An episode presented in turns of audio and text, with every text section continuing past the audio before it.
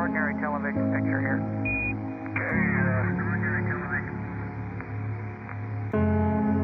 Okay, Houston, as I stand out here in the wonders of the I to realize there's a fundamental truth to our nature.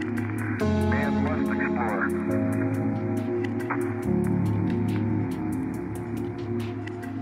Welcome, friends, to A Thousand Names for God. I'm using this show as a channel to explore my curiosities about mysticism, mythology, spirituality, and psychology. None of this is meant to be dogma, but rather to explore what's true about the mystery in life, about our nature, and about the cosmos that we inhabit and our role within it. So enjoy the show. And this is exploration at its greatest.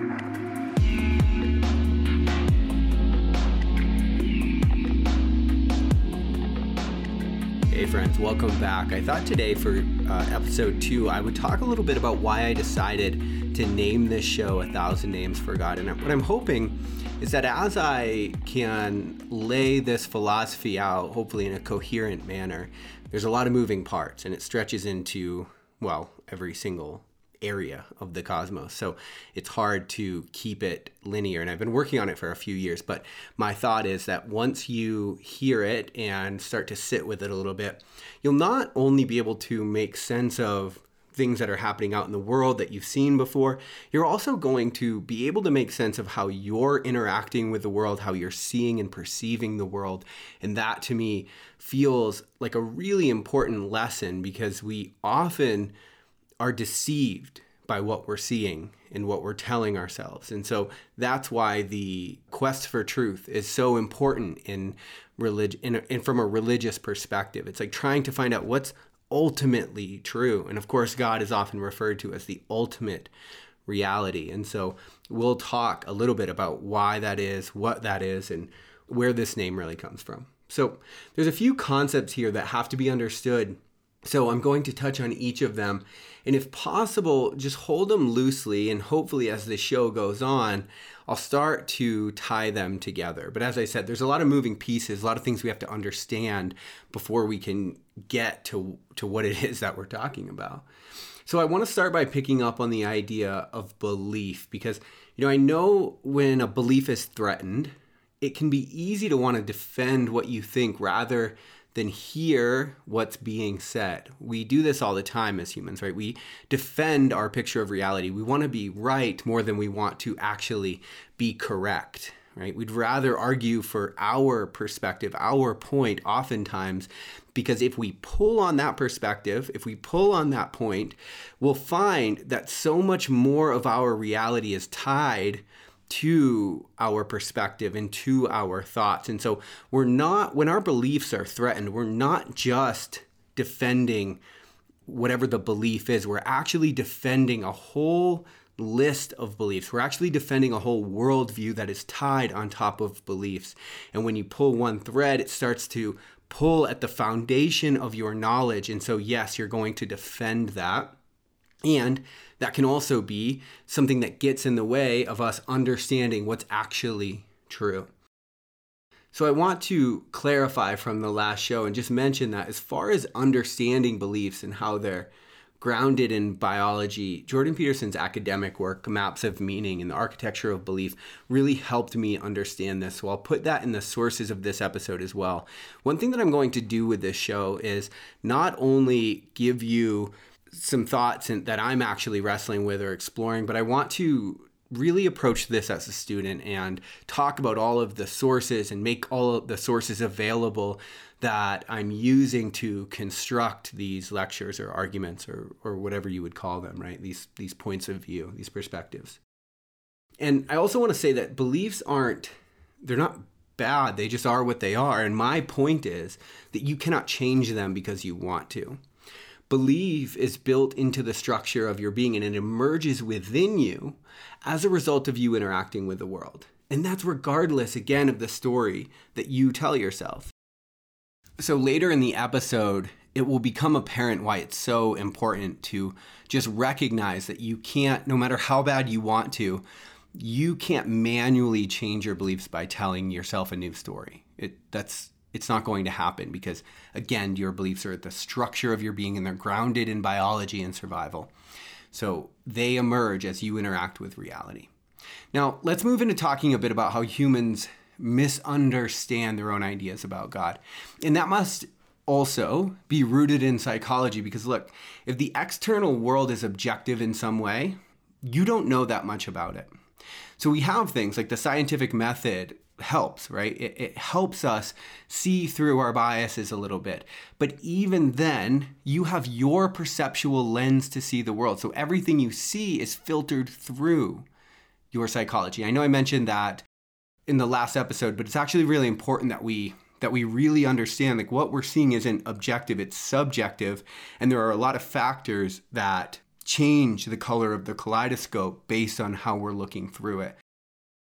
And so until you really start to know that, that you're seeing through a subjective perceptual lens, and we use the term psychology to describe that lens, until you know why this happens, it's likely that you'll end up being a victim to it. Right? You won't understand that what you're seeing is subjective. So it's similar to how the in the Hindu religion they refer to this idea of Maya, right? It's the illusion that we're caught inside of. We deceive ourselves often until we can begin to wake up to what's real. And this is the importance of differentiating between what you think or what you tell yourself and what is actual and what is real. Okay? So we have to start by being open to the fact that perhaps there is some space between what we're seeing and how it's actually happening.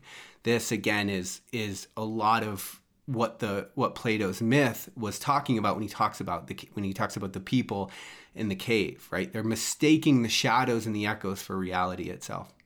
And so we have to open up to the fact that that could be possible for us. And if we if we don't, then it won't be, right? We stay trapped in Maya, we stay trapped in the illusion. So one way that we can make sense of our world is through anthropomorphism. So what I'm going to do is I'm going to go through some of the different elements that go into shaping our perceptual lens of how we're seeing the world. So anthropomorphism, as I said yesterday, is it's when we add as I said in the last episode, is that it's when we add these human characteristics to God or to objects or to animals, we do it all the time. Like, uh, we'll look at our dog and we'll be like, ah, oh, he's so happy. And, and maybe he is, right? Or maybe you're projecting that onto him, right? It's, it's hard to tell when we are projecting our anthropomorphisms onto the world, but we do it all the time. We look at the tree and we're like, Bob Ross does it, right? Happy little trees. It, it, that's an anthropomorphization of what the object actually is. So projection happens when we take things from our inner world and we project them like a movie theater onto things in the outside world. And we hardly recognize when we do it until we begin to look for it.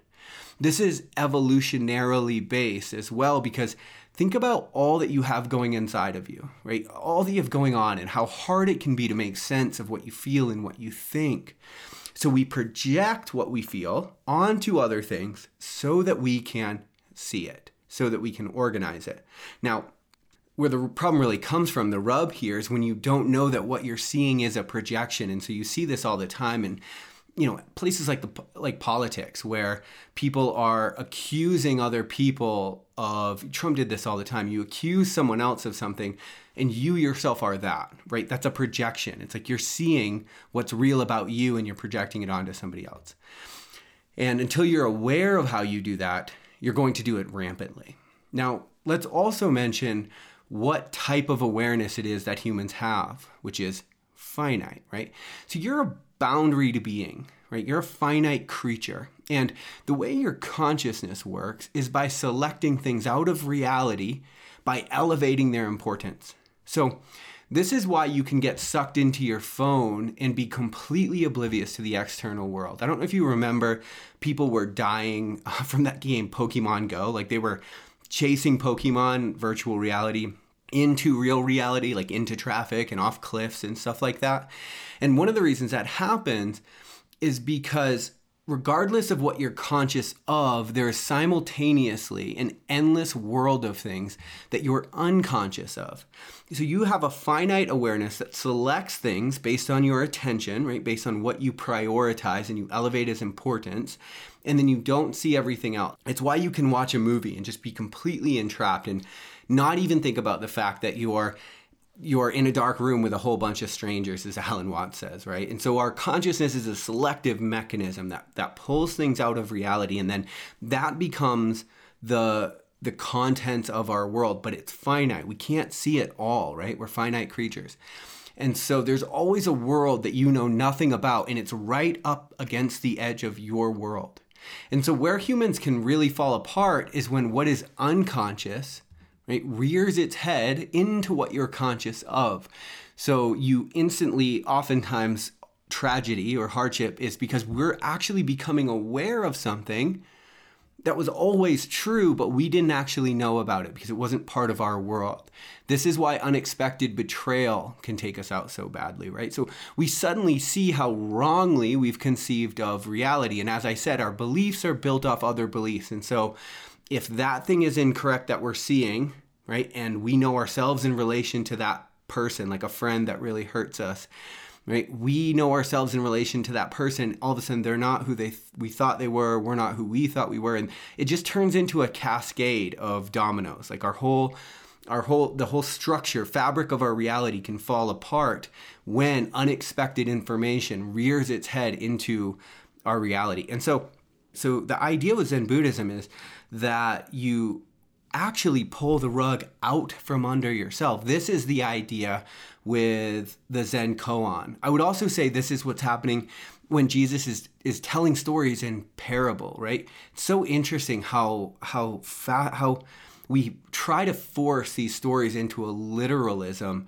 when they're actually parables, right? And what a parable does it's part of a wisdom path. It scrambles your perceptual lens. It's like what you think isn't correct. And so the parable puts a lesson forth that helps you re understand your reality.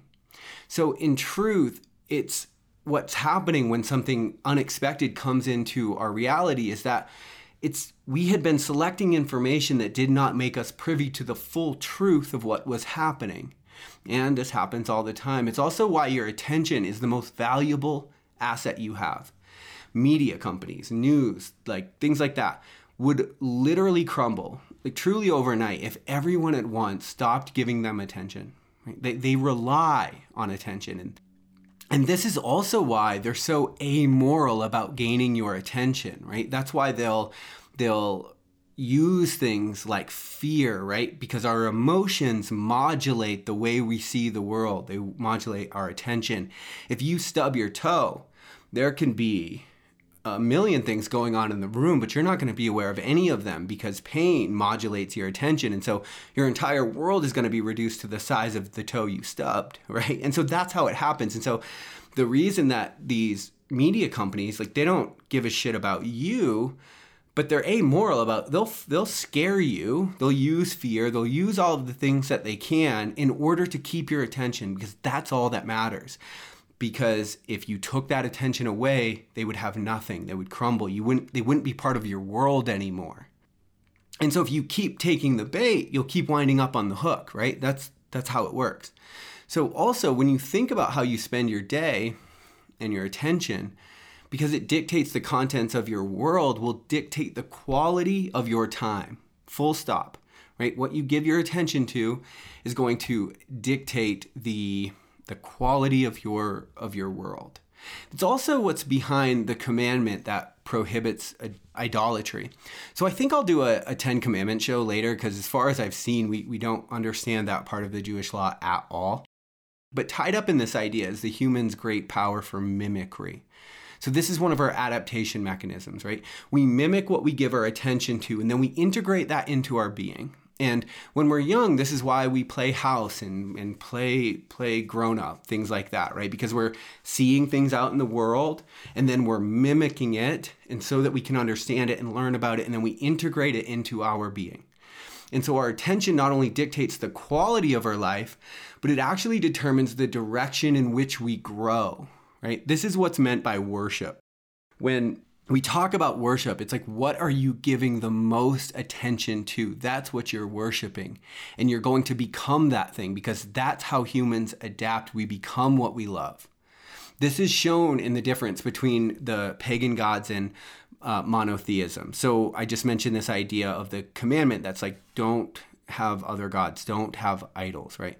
Now, what's happening there is that when a monotheistic religion arises, God is referred to as the Alpha and the Omega, right? So this is all that is. This is the ultimate reality.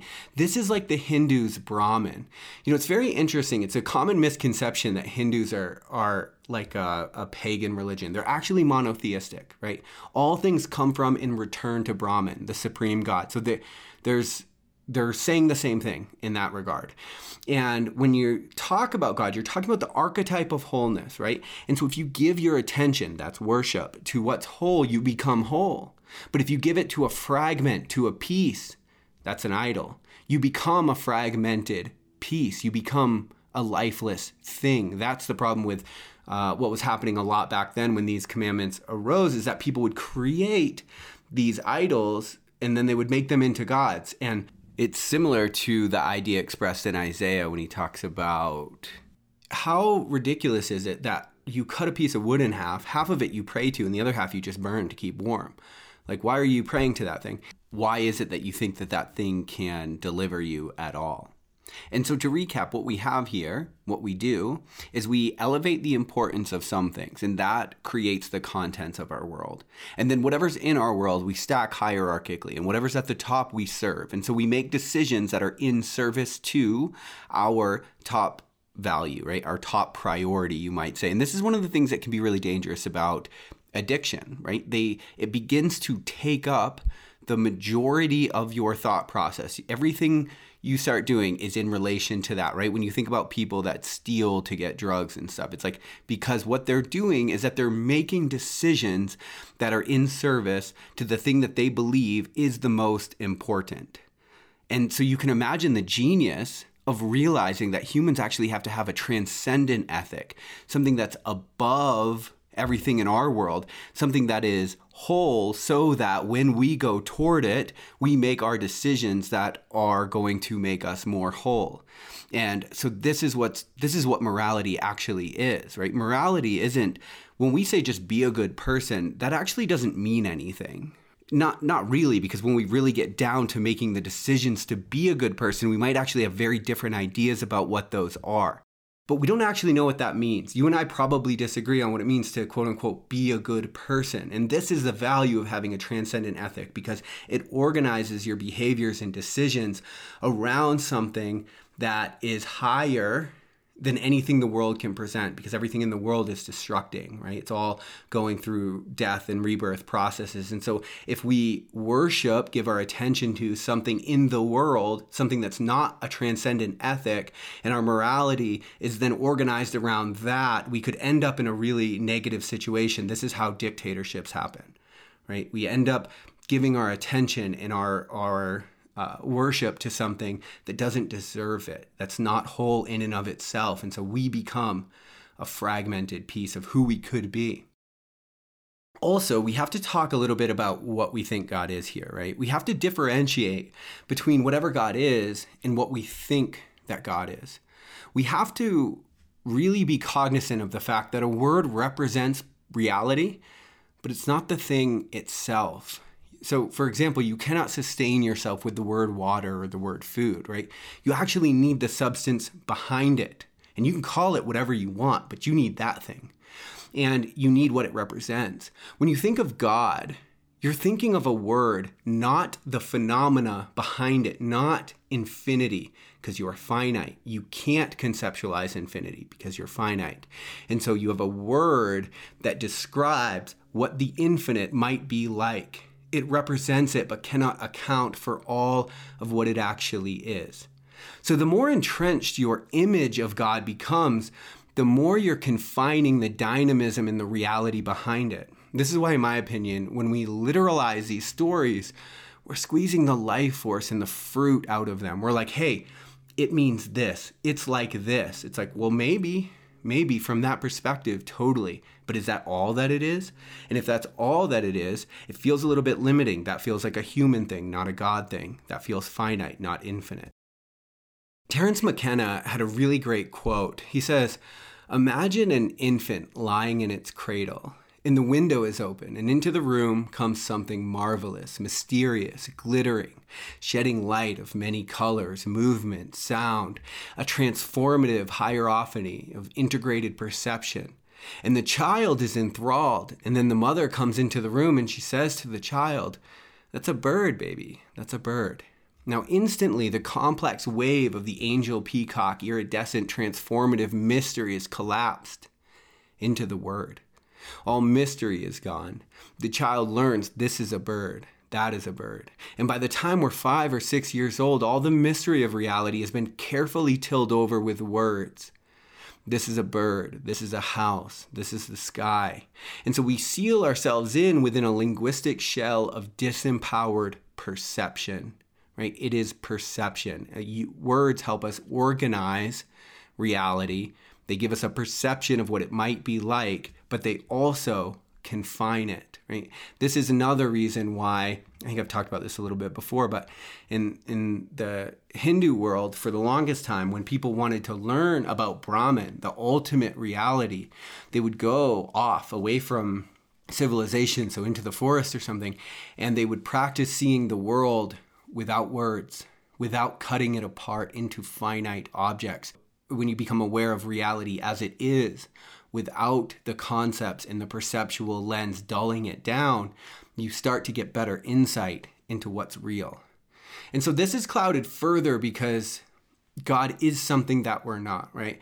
We're, we're talking about, when we talk about God, as the archetype of wholeness. So think about the words that are used to describe God, right? We have omnipresent, omnipotent, omniscient. So we're talking about all knowing, all powerful, all present. What this means is that technically God is without desire. See, you have desire because there's a boundary where you end and something else begins. So you're a piece and you need another piece of the whole in order to keep on living, right? You need food because you don't have it. Now, God doesn't need things because, because from a technical perspective, if we believe these words, God is the thing without need. So when a mom comes in her room and says to her daughter, you know, God wants you to clean your room, that is in fact a projection, right? It's no, no, it's you that want the room clean, and it can only be a projection. So just think about all of the televangelists and the pastors who talk about what God wants, right? I've seen this so much in my life. It's like, no, sir, It's you that wants. You are mistaken. If you believe the attributes that you are applying to God, then you have to understand that what you are saying is that God is all pervasive, you might say, and so technically without desire. It is you that has desires. It is an anthropomorphization and a projection to say that the word we use to describe the infinite could be finite, could be with desire. It is always us that have desires. Now that we are aware of our finite awareness and the limits of our perception, we can start to talk about what it is that humans do have, which is a perspective on the whole. And so whenever I argue for something, I can only argue for my current perspective. It's all I have. And human perspective is limiting because their awareness is limited, right? So when I spoke of being able to gain wisdom through archetypal or studying patterns in the last episode, the reason being is because it allows humans to understand a picture bigger than what they're actually seeing because we can only take in, again, so much reality. Remember, our consciousness is a selecting mechanism. So we're selecting certain parts of reality as we elevate their importance. And so, in order for us to understand more of what's happening in the world, that's what wisdom is right? And so we try to understand patterns and symbolism and archetypes. We have things like Zen koans or the, the Christian parables, right? These are things that scramble our perceptual lens and make us aware of something bigger, perhaps a bigger ethic, a transcendent ethic, and that's what God is. And so it allows us to just gain a bigger picture of what's actually going on. So imagine you're looking through a straw at a quilt, right? And you're let's say 10 feet back so you can see a, a bit of the quilt, right? Less than you normally could see, but this is a way of understanding how your attention is actually taking the world in. And so, what you would do is you would study the pattern of the quilt if you wanted to know what the whole thing looked like, even though you couldn't see it. And what I would like to present to you is that this is exactly what the wisdom texts give us. This is exactly what the, the study of archetype gives us. We can't see it all, but we can study the patterns that emerge and we can look at it from different perspectives and we can start to piece together the whole thing. And if you are part of a wisdom tradition, I would submit that this is exactly what you're doing. And if you go through tragedy, you want a wise person around because they're going to say, yeah, this is what you're seeing, but hey, this is what it might actually be.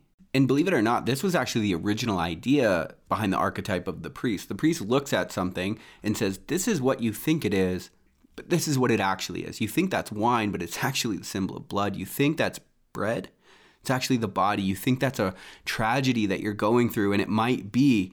It's also this. It's also this point of incredible transformation. Where that archetype really starts to go wrong is when they believe, rather than study the pattern and gain the wisdom, that what they're seeing or what they believe is what is ultimate. So you're looking through the straw and you're saying, no, this is all that is. So you're dragging people into your perspective. This is where it can start to get really harmful. You are, it's a way that the ego unconsciously inflates itself to be equal with what is ultimate. And something that's really interesting to know is that priests, uh, the clergy anyway, are actually one of the most narcissistic jobs in the entire world. And so that really does tell you something about the way in which we inflate ourselves, even if it's unconscious, to be equal with what is ultimate. One can only ever argue for their perspective. So whenever you're saying, listen, this is the right religion, you have to you have to believe this one. What you're saying is you have to see the world how I see the world. You have to see through my perspective. And that there's so much harm that comes from that. And I'm going to talk a little bit about how that happens. But you have a point, and so you have a view. And if you move to a new point, your view is going to change. And so at the human level, we only glimpse different aspects of the truth of what's ultimate. Remember the kaleidoscope example. You move the kaleidoscope and you see a different picture. You're looking at the same thing, but it's colored differently, it looks differently. And this is what's going on with all of our perceptions. So then we reach this other argument where people say, well, all religions can't be true right? They say just by saying that all religions are true you're saying that none of them are true right? So there's like this logical argument. But this is to discount the way that our perceptual lens works and the consciousness level at which we're currently living. So imagine I'll, I'll paint this in a different way. Imagine that there's a house and there are trails that come to this house. Now, one trail comes to the back of the house, and a person looks at it, and that wall is painted blue. And on the right of the house, there's a green wall. And on the left, there's a red wall. And then in the front, there's a white wall. Now, what's happening here is that each person has a perspective on that house. And one person's like, the house is green. And the other person's like, no, it's not, it's white. The other person's like, no, it's red. Now, imagine it'd be ridiculous if we fought over the house, the color of a house, but we we don't see how our our perspective is influencing the things we say about ultimate reality, and so we are willing to fight each other over that. And so you say, well, all of us can't be true. Someone has to be the right one. But then someone in a helicopter looks at the house and he's like, oh, you're all right. You're just seeing a different part of the truth. That's what's happening there. And so when we raise our consciousness, I think this is why the when we talk about consciousness, they do tend to use words like raise or diminish or lower consciousness. Because as you raise your perspective, you see more of reality and you don't see it in exactly the same finite way. This is another reason why I believe when you start getting into the mystical traditions of all of the religions, so I'm talking Sufi Islam, the Christian contemplative path, uh, Kabbalah and Judaism, perhaps Zen and Buddhism, what you're getting there is that all of their language starts to become much more similar. Like they start to understand something about each other. It's like what's true about their religion recognizes what's true about somebody else's religion. This is one of the reasons why Thomas Merton, the Trappist monk, and probably one of the most contemporary mystics that we have access to, he died in the 60s, um, he said, The world cannot survive religious people at tribal consciousness. See, because if we fight over what color the house is, we are in fact actually missing what the house looks like. And actually, if we wanted to get a clear idea of what the house looked like, we would actually want to source perspectives. That would give us much more information than our own. John Vervaeke in Awakening from the Meaning Crisis points out that this is one of the reasons why Socrates used dialogue in order to try to get at the truth. Like you've probably heard of the the Socratic method, right? Well, what happens in dialogue is you're actually sourcing perspectives. And what's happening is you're getting a better picture of what's actually true when in fact you do that. And so that's the opportunity we're sitting on with the world's religions, as far as I can tell. It's like, well, everyone has a different intimation and perspective of this ultimate truth. And rather than fight over who has the right one, we could actually realize that everyone sees something that the other doesn't see. And so perhaps there's a ton of value in that, right? I think about the Christians that are like, well, Hindu religion's not real. And it's like, and you're you're mired in Maya. You're, you're just so caught in the illusion of proving your correctness that you're not able able to see the forest. This is why I said it's not to be believed in, but learned from. This is another reason why Socrates was considered the wisest man in Athens, right? He was, as Vervaeke points out, he was deeply disturbed by that idea. He was like, no, I'm not. And what he found out after really wrestling with this and, and engaging in this Socratic dialogue over and over is that the reason the oracle said that he was the wisest man in Athens, he realized is because he was uniquely aware of the fact that he did not know. He was aware of how much he did not know, and so he was able to account for that. Remember, that's wisdom, accounting for what you don't know. And that's also why wisdom and faith are so tied into each other, or you might say wisdom and trust, because again, you have to trust the world you can't see. And if you refuse not to, you reduce the world to only what you can see and that world just gets smaller and smaller and your options get more and more limited so in consciousness studies and several people have done a good job of mapping out consciousness so ken wilber has something called spiral dynamics uh, David Hawkins is a medical doctor, has a book called Power versus Force. And I'll put those in the show notes, but I will be doing lit reviews on both of their work later. Because here's the deal they might not be correct from a technical perspective, because as consciousness raises, the ability to use words to cut it apart becomes less and less. But adding a framework to the idea of consciousness will help you. You see that your perspective is influencing what it is that you're actually looking at, right? Where you're looking from influences what you see. Because remember how emotions modulate your attention? So if you look from a place of fear, you're actually going to see less. You're going to see less options available. And so some of us were raised at consciousness levels that aren't, they're not allowing us to see a higher perspective. And we just think it's the truth, but it's only the truth from where you're standing. If you understand maps of consciousness and you start to understand how it is that you can perceive more, that's what puts you in the helicopter. And then what happens is as you start to rise, and you're looking at these people fighting about what color the house is, you start to realize, oh, I think I think we're missing the point here. Remember what I said about the importance of recognizing different personalities and how actually together they give us a much better picture of reality? My fiance Danielle, her typology is an INFJ. And so she can read the temperature of a situation so much better than I can like if there's a group of people talking, she has this ability, or this group of people working together, she has this ability to see how it's actually going. So when everybody else is caught up in their projections and what they think, her specific psychological makeup, her personality structure allows her to see a different level that others can see. So if you ever work in a group, she's actually an incredible person to have because if you want to know how it's really going, you can source her perspective. Now, how dumb would it be if I fought her on that? It would be nuts, right? It would be ridiculous. Instead of, I would be missing. I would be missing the gold. I could actually be learning and say, well, this is what I'm seeing. It's like, well, what are you seeing over there? It's like, oh, shit. So maybe it's more like this. And we put it in the middle and we say, well, maybe it's more like this. We bring three people in, you know? And this is also the issue with saying all religions are saying the same thing. It's like, no, they're not. The beauty is that they're not. They're all offering different perspectives. Imagine a world without such variety. It would be the worst, you know? Um, this is also, as this is a complete side tangent, but why we actually have to have a marketplace of ideas to be free.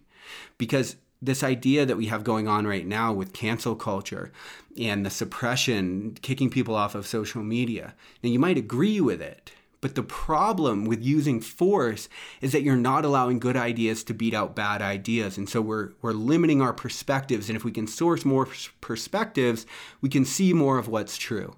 And so the problem with using force is that it's always eventually going to backfire because it's going to diminish the perspectives that we have available to us. And so we need good ideas to beat out bad ideas. And that's why censorship can be such a, a, a problematic or damaging thing in the long run. The last Dalai Lama at a conference, he talked about the importance of different religions to speak to different people's dispositions, right? And that's exactly right. When you think about what religion is, right? The word coming from the Latin Vulgate, religament, right? So to it, it's the most audacious philosophy a person could have because what they're doing is they're looking at the entire world and they're coming up with a coherent theory that ties everything that's ever been and will be together. And God does that. The ideas that we have of God is what is tying, religamenting the entire world of pieces back into the whole. And because everybody has different dispositions and personality structures, we actually need all of those different perspectives, right? We actually need these different theories. And together, we could learn a lot more rather than fight about it. And so now I want to shift a little bit into talking about religious trauma. So thing, two things come together here to form a real problem, right? So we talked about the pastor who does not understand the limits of his perspective. So he thinks, or she, who says, This is what God wants, thinks that their perspective is the perspective. They think that they can see what's real ultimately. And there's a huge problem with that. There's a huge shadow that that creates. And now you have a child, right? So when you're in your formative years, you're mapping the world out. So you're looking through your perceptual lens, that's your personality structure, the level of consciousness that your family raised you at, the the actual dynamics that your family is raised you within and you're creating a map of how to be here. You're like, I should do this, I shouldn't do this, people shouldn't act like this. And you have urges and you're like, I'll try this. And then you, you know, you poke at danger to find out where the limits are. So you're forming your perceptual lens. And you, as I said at the beginning of this show, you can't make yourself believe something. You cannot do that. Your beliefs emerge within you as a result of the reality that you experience. And so something really damaging happens here when the pastor says, Well, you have to believe it like this. Or they don't even say you have to, they just say it is like this. Now, there's a disconnect happening. What, what's happening is that that child has just started an inner war, right? We talked a lot about that in the last episode. But what's happening is they can't reconcile, they can't believe what they don't believe. That's how it works. That's what I'm saying. And so they try to, though. Because we never think they're wrong. Our first thought is always it's us, right? And so we essentially disempower ourselves to authority figures because we have to, because we don't know anything about being here. And so they tell us how it is.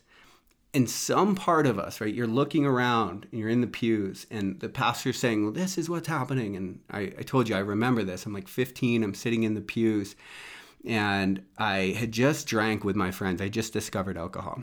And, you know, whatever. It you're growing up. Like you're gonna you're gonna find out what's in the world. You're poking at danger to find where the limits of your reality are. And so i just found alcohol and i had this group of like eight friends and we had so much fun. Like you just discovered a different kind of world you know? And I go to church that week. So this happens on a Friday night, and I go to church on Saturday, and the pastor gives this uh, sermon about how one night of partying isn't worth an eternity in hell. And so in this moment, I'm like, I am now going to take that and I'm going to make that an inner war. And then I'm going to be fighting my way out of that paper bag for the rest of my life. And something happens when people present you with a picture of reality or reality presents you with something that you can't make sense of, that isn't coherent in your worldview. And that is a version of you stays there, right there.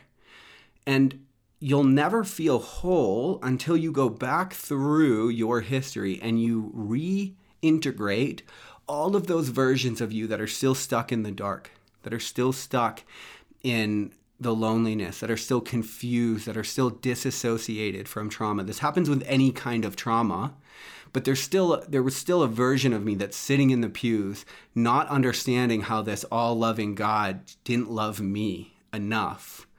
And so when you posit the idea of something like, uh, I'll do uh, some episodes on the symbolism of hell and where it comes from and stuff. But it's very interesting because when you posit the idea of the worst punishment you could possibly imagine, right? I'm talking about conscious suffering forever. And guess what you don't know? What forever feels like because you're finite.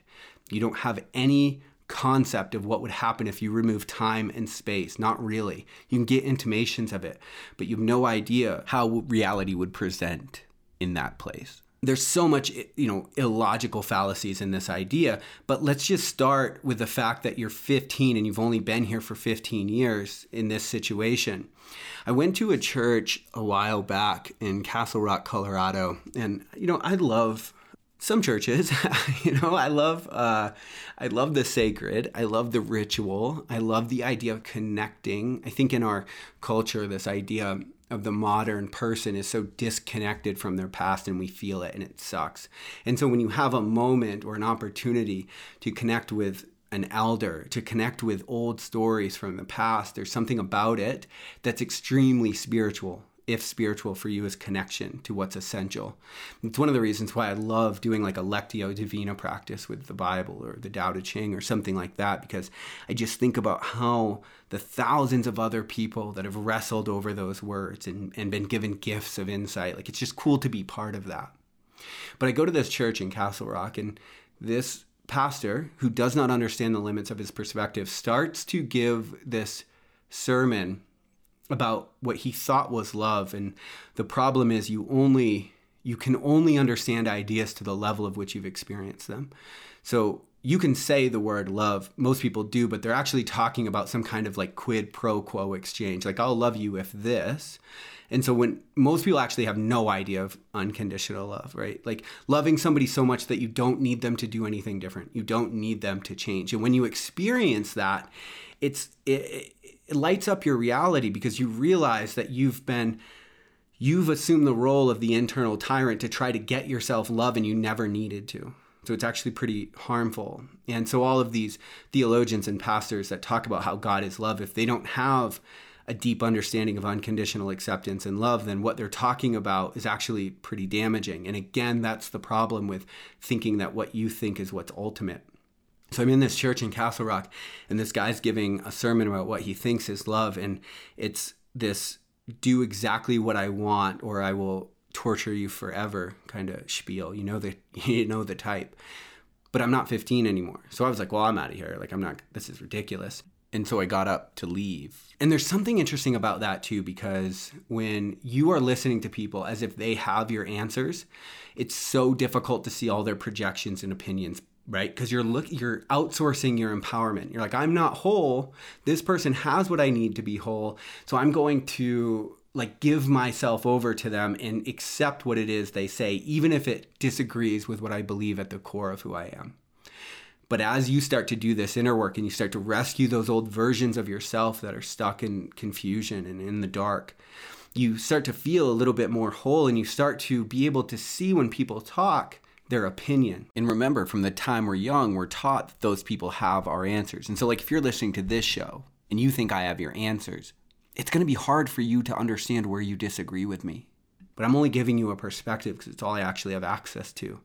And so when you do the diligent work to start to become whole on your own, you can you you recognize all of the opinions and, and the nuances and intricacies of their personality structure that are coming through.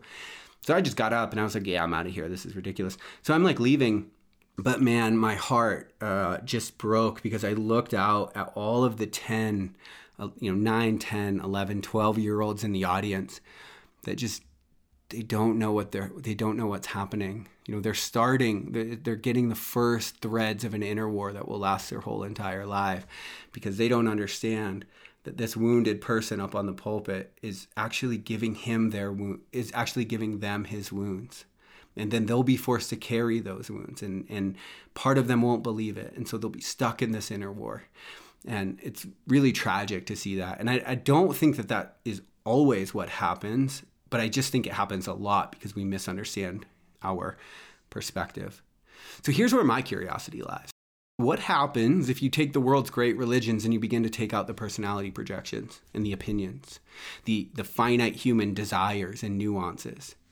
So, my theory is that what you're left with is love. Like in the final analysis, it's always all that remains.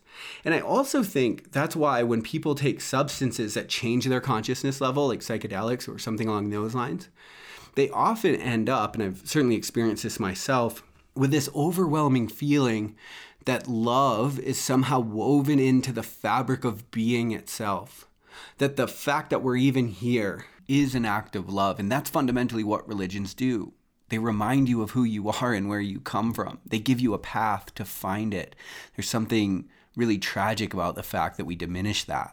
You know, we always think, what do I need to know to be really good here? What do I need to achieve? What do I need to do to be validated? And so we're always on the lookout for how we add things to ourselves selves to make us enough. And I had this intimation that your entire life, you're here. Like you have the most treasured spot in all of the cosmos because you have a value system and you're conscious.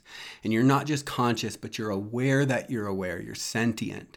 And so you know what it means to hurt. And because you know what it means to hurt, you know what it means to feel joy and ecstasy and love. And so in all of the things that are in our cosmos, the trees and the stars and the sky and the ocean and the birds and the animals, we made it to the show. Like we're at the very tip. I like when Alan Watts talks about the Big Bang isn't something that happened in the past. It's something that's happening, and we're at the very end of it. And we have this value system. So we get to know not just what love is, but what it really feels like to surrender into it. But we get so caught up in the Maya. We get so caught up in the illusion. We get so caught up in what we think that we need that we don't realize that we're already here. We're already at the show. I think you're going to die. And when you do, you're going to realize that you were here all along. You made it. There's nowhere else to get. You're, in the show. You get to love and you get to know what it feels like to love and be loved. And there's nothing else like it. It's why we spend our lives trying to turn it into a commodity, trying to find it, watching shows about it. It's like, because you know, you know that's what you are. You know it at the very core of your being, but something in your personality structure doesn't allow you to fully accept it. And that's why we have to model it for each other because, as I said, you can only experience it to the degree in which you've experienced it. You can't know, like, knowing is a different phenomena than being. Being is what we are, knowing is what arises from us being. And so you can know about the concept of unconditional love, but until you are that, you won't actually understand what it's like. And I'd like to say this as well. If you're listening to this and you are like, this doesn't make any sense at all, this is gobbledygook, it's likely that your openness, right, as a personality trait is actually pretty low. So you're not actually necessarily open, and I'm not saying this pejoratively, I'm just saying this is how personality structures work and why they can be so helpful to know. So if you're hearing this and it sounds like gobbledygook, it's likely that your openness isn't very high. You say, no, God's not like that. To which I would say, so what is God like? Is he or she or whatever your conception is, is God more organized? Does it does your God reward discipline? Does your God reward dutifulness? And let me ask you this, are you those same things?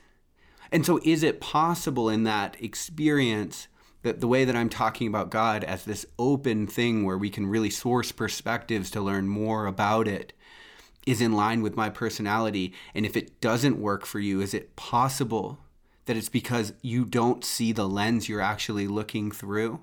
And I would say that that's true for all of us. And so it's just, it's the knowledge of that, the knowledge that our image of God is not God itself. It's not the phenomena behind it. No matter what words we use or concepts we use, we are finite. So they're always going to fall infinitely short of the reality itself.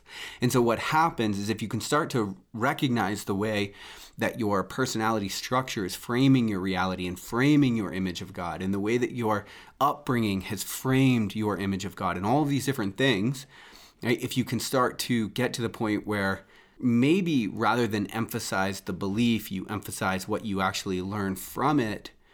You then actually start to surrender into the infinite. And that's kind of the motivation behind, honestly, all of my work I think it's very interesting that a lot of the world's great religions can be harmonized if you start to understand levels of consciousness and perspectives.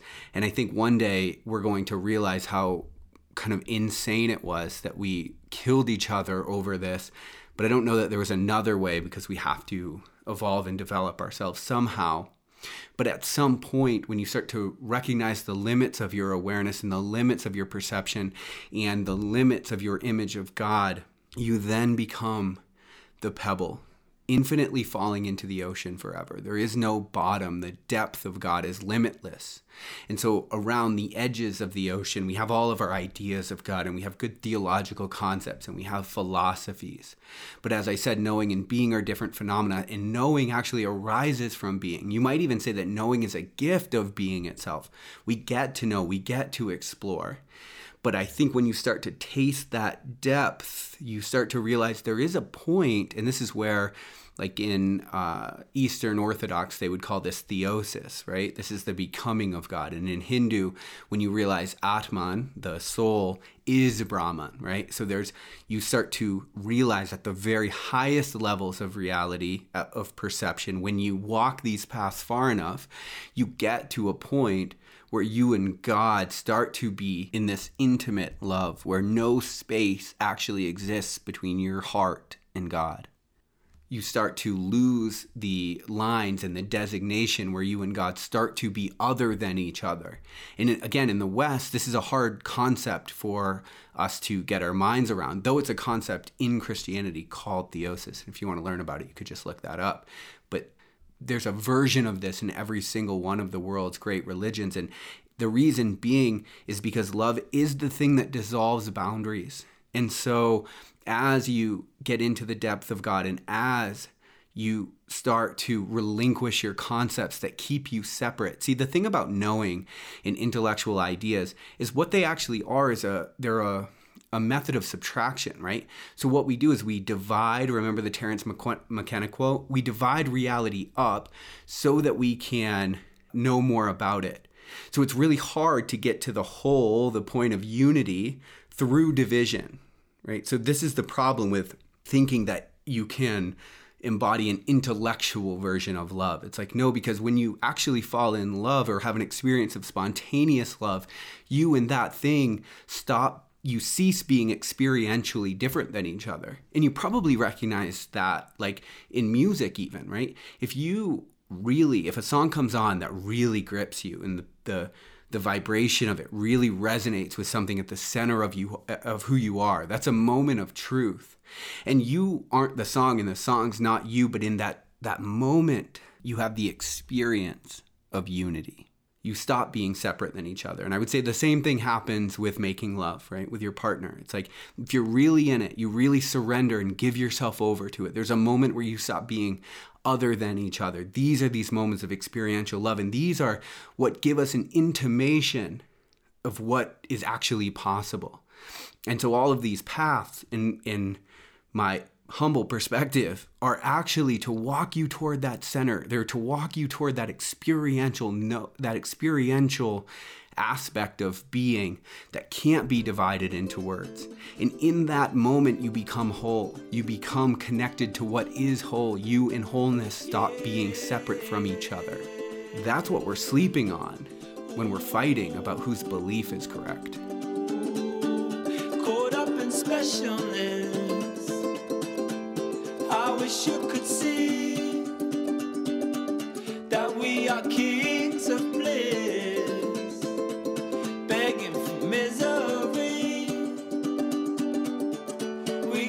this thing comparison. Looking outside of me, now I see this world is unraveling. I wonder who could we be? Oh, I don't want to see us lose any more time.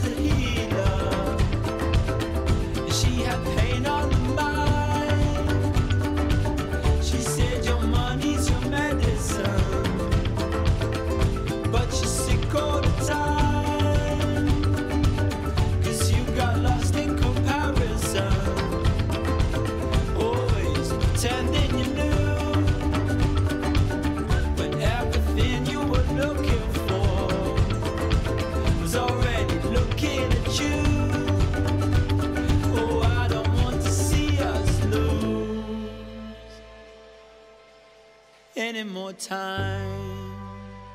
This moment is a mountain to move. So move it inside and wake up now.